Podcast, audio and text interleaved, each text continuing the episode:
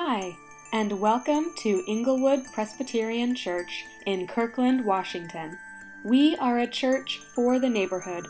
Whether you're a local neighbor or from far away, all are welcome here. We are pleased to present to you our weekly Sunday sermons. Our head pastor is James Cuman, and you can find more information about us on our website at inglewoodpc.org.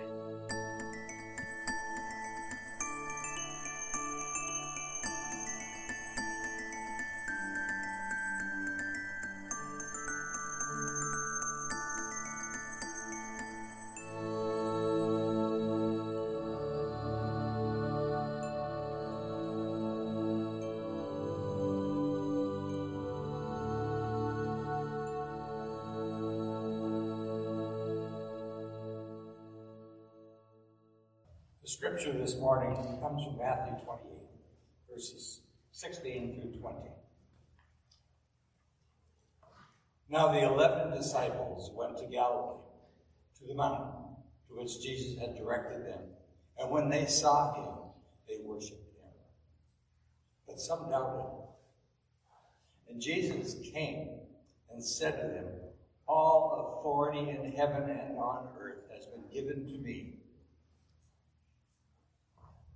Go, therefore, and make disciples of all nations, baptizing them in the name of the Father, and of the Son, and of the Holy Spirit, teaching them to observe all that I have commanded you.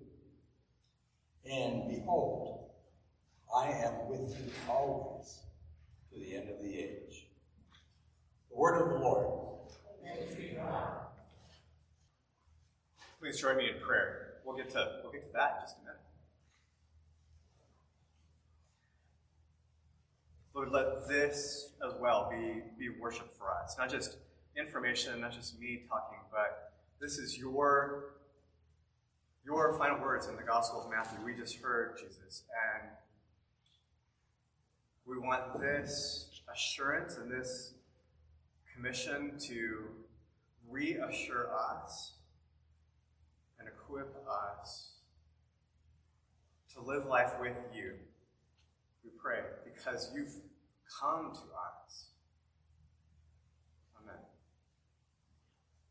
Uh, the next slide is, is fine. It is that time of year again where I don't know about you, but uh, realizing like, oh, it's the end of the year, and blessings on Liz, my wife, because she's the one who makes these year after year. But we do are in the practice, as many of you are as well, of sending out an end of the year holiday card, right?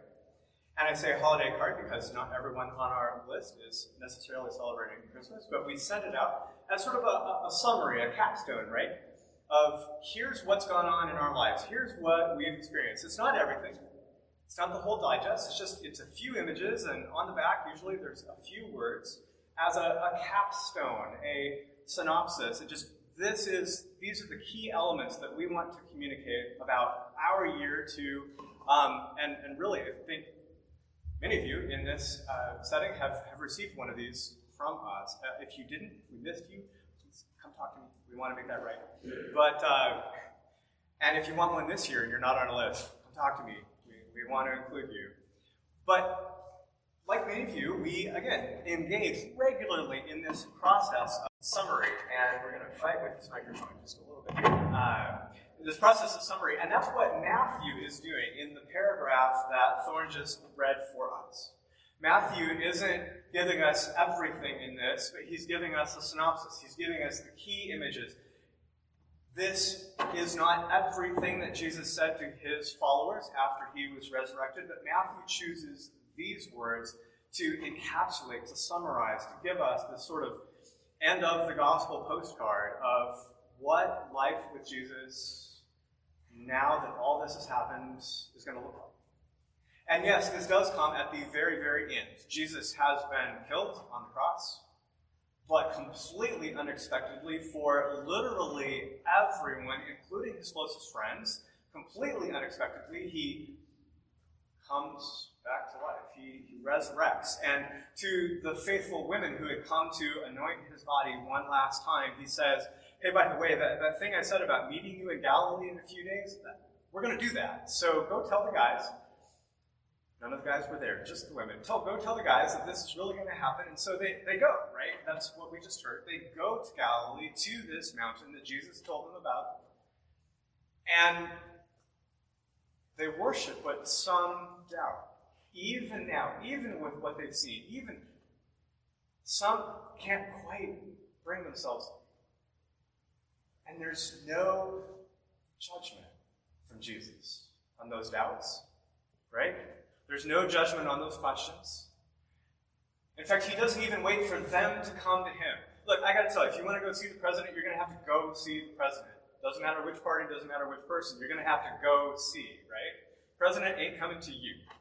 In fact, our local Congress folks, if you want to see them, you're going to generally go to some place that they are. They are almost never going to come to you. In fact, if you want to meet up with somebody who's like you know, the mayor or on the city council of your particular city, almost always you're going to have to go to them. Jesus comes to his disciples. Even though they're doubting it, even though, by the way, there's only 11 of them. Remember, there used to be 12? As a group, they failed. I mean, every single one of them in all kinds of ways. Judas most spectacularly, but all of them, all 11, 12 of these guys failed. There's only 11 of them, yet Jesus, despite their doubts, despite their failure, comes to them. And then he gives them this commission I'm with you always. I have all authority on heaven and earth, which, by the way, is Jesus identifying himself with a key prophecy in the book of Daniel and another one in the book of Ezekiel, where this human figure is somehow equal to God, and this Son of Man, this human being who is now co equal with God. Jesus is saying, by adopting these words right here, all authority in heaven and earth is given to me. He's saying that, that, that person that you read about back in Daniel and Ezekiel, that's, that's me, says Jesus. Despite your doubts, despite your questions, despite your failure, that person who you've wanted, who's, who you've wanted to see, who you've heard about coming to synagogue as a kid, that's me. It's me. And I'm, I'm now sending you. And I'm not just sending you out, I'm, I'm sending you, and I'm going to be with you. Well, how's that going to work? Because he's God.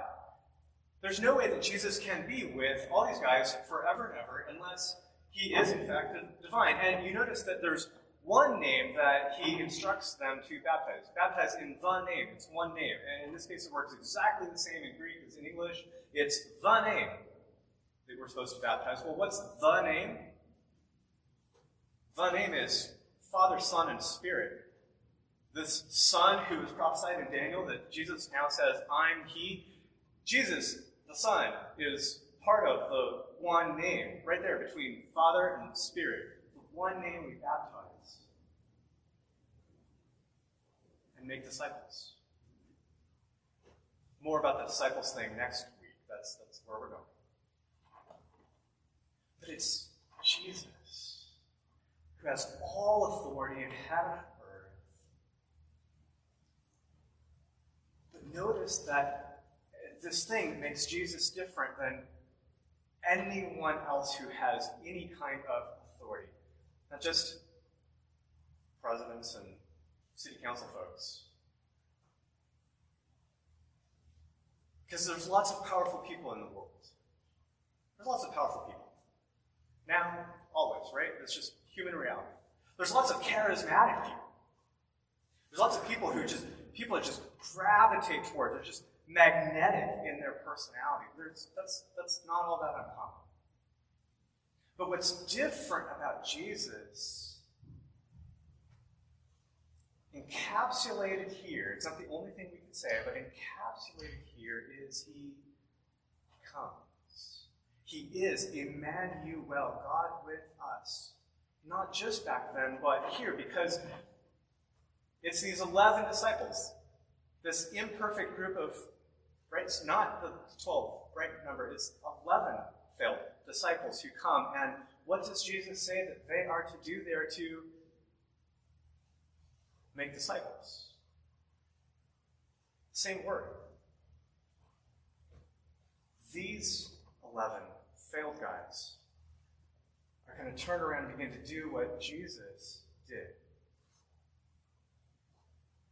Which reaches down to us. What are we? We're, we're disciples. That's the foundational word. If you look in the New Testament, you'll see the word believer. There's a little note in the middle of the book of Acts that in this one place, the, the disciples were called Christians because they were like Jesus. But this word Christian that we normally use now is not the word that's normally used in the New Testament. Again, it's one place. The normal word is disciples. And the promise of Jesus to be with us and the action of Jesus that he comes to us. That's the foundation of our hope because it's not that we have our stuff together. We all have doubts, right?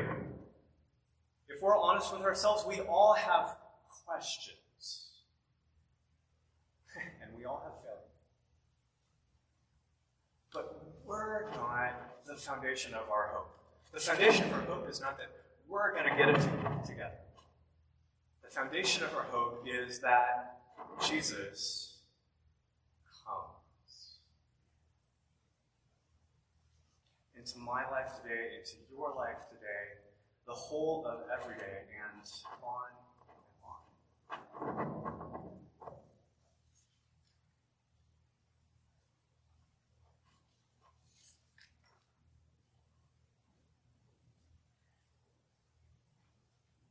So for us, the job on one level is not really to, to find Jesus, right? We, we can use that language in the church at times, but I'm not sure that's the best language. I think what's offered here is a better image of what we're invited to do. These 11 guys, and presumably some, some other people with them, by the way, these 11 guys and the others are given a particular invitation to meet Jesus in a particular space, that they can expect that, that he'll be there. And so there, there's something they're invited into, but then Jesus comes. And I think that's a good image of what we're invited into. We are told places that we can expect to meet Jesus. In Scripture, in, in the biographies of Jesus. And, and the rest of the Bible, again, uh, likewise, also, right? It's just, we're told that we can expect to meet Him. To not just read words on a page because it's some sort of duty, but to expect that He'll come to us in the words of Scripture. And I know this has been true for me that even more, in some ways, we're told that we're going to meet Jesus in the others that He puts in our life. I know for me, that's been true throughout my life. It's the people that I have met in that intimate way, Jesus, most profoundly. Scripture, yes, absolutely, but people as well. I remember just, for instance, a, a guy named Bob who was one of the guys in the church I grew up in who would hang out with kids. And in, in the best way possible, he'd help out with Sunday school, he'd be around, and he'd been, he had quite the testimony, which I can share more of later if you really want to know. But he, uh, I mean, all the all the things he's usually like, you know, sold drugs, you know, check, uh, stolen, you know, robbery, check. I mean, he had he had quite the colorful character background, but man, did he love Jesus and give himself to others. And he had the best stories and the best just provocative question, like, where, where would you meet Jesus? And this is actually the thing that got him fired from helping out with Sunday school, by the way. We had this discussion, and through the leading questions, we realized that, like, you know, among other places, one of the places we probably meet Jesus now is like maybe at a bar, right? Because there's people who are feeling down and out, who are looking to something else to kind of cover over, and maybe people who are lonely often, and people. This was a church that didn't believe that drinking alcohol was a Christian thing. Uh, he wasn't helping out with Sunday school after that. But I met Jesus in him, the way he listened, the way he loved. He and his wife and a couple friends would go every month to just hang, actually a couple times a month to hang out at the local nursing home just down the street from the church. And they didn't make a big deal about it. It's just something they did to be with lonely people and to love well. And it's people like Bob and it's others God has put in my life, God has put in your life. We're invited to, to go. And Jesus will come to us in those relationships. And yes, in times of prayer. For me, when I was a younger Christian, I would have thought, like, you know, throughout my life, by the time I get to my age, the things I would hold on to most would be like, you know, the big miracles, right? Like seeing somebody healed physically, or you know, the big spectacular things like I read about in the Bible. But I gotta tell you, the things that have reassured me of Jesus' love for me and have equipped me to, in a very imperfect way, love and serve others, have been more and more intimate encounters with Jesus. In a personal time of prayer, or walking into a room where we're going to pray and having someone say the thing to me that I had most longed to hear from Jesus in that moment without me having said a word at all. It's to walk into a particular place and, and see that the thing I was anxious about has already been provided for. It's those intimate acts of provision those moments of knowing that I'm hearing the voice of Jesus through that other person, not just in my imagination. I gotta tell you, for me, those are the most profound moments of experiencing the Jesus who comes to us. Regardless of where we've been, what we've done, comes to us in grace to make us His and to make us whole. May this be all of our experience to look for Him this week, the Jesus who comes.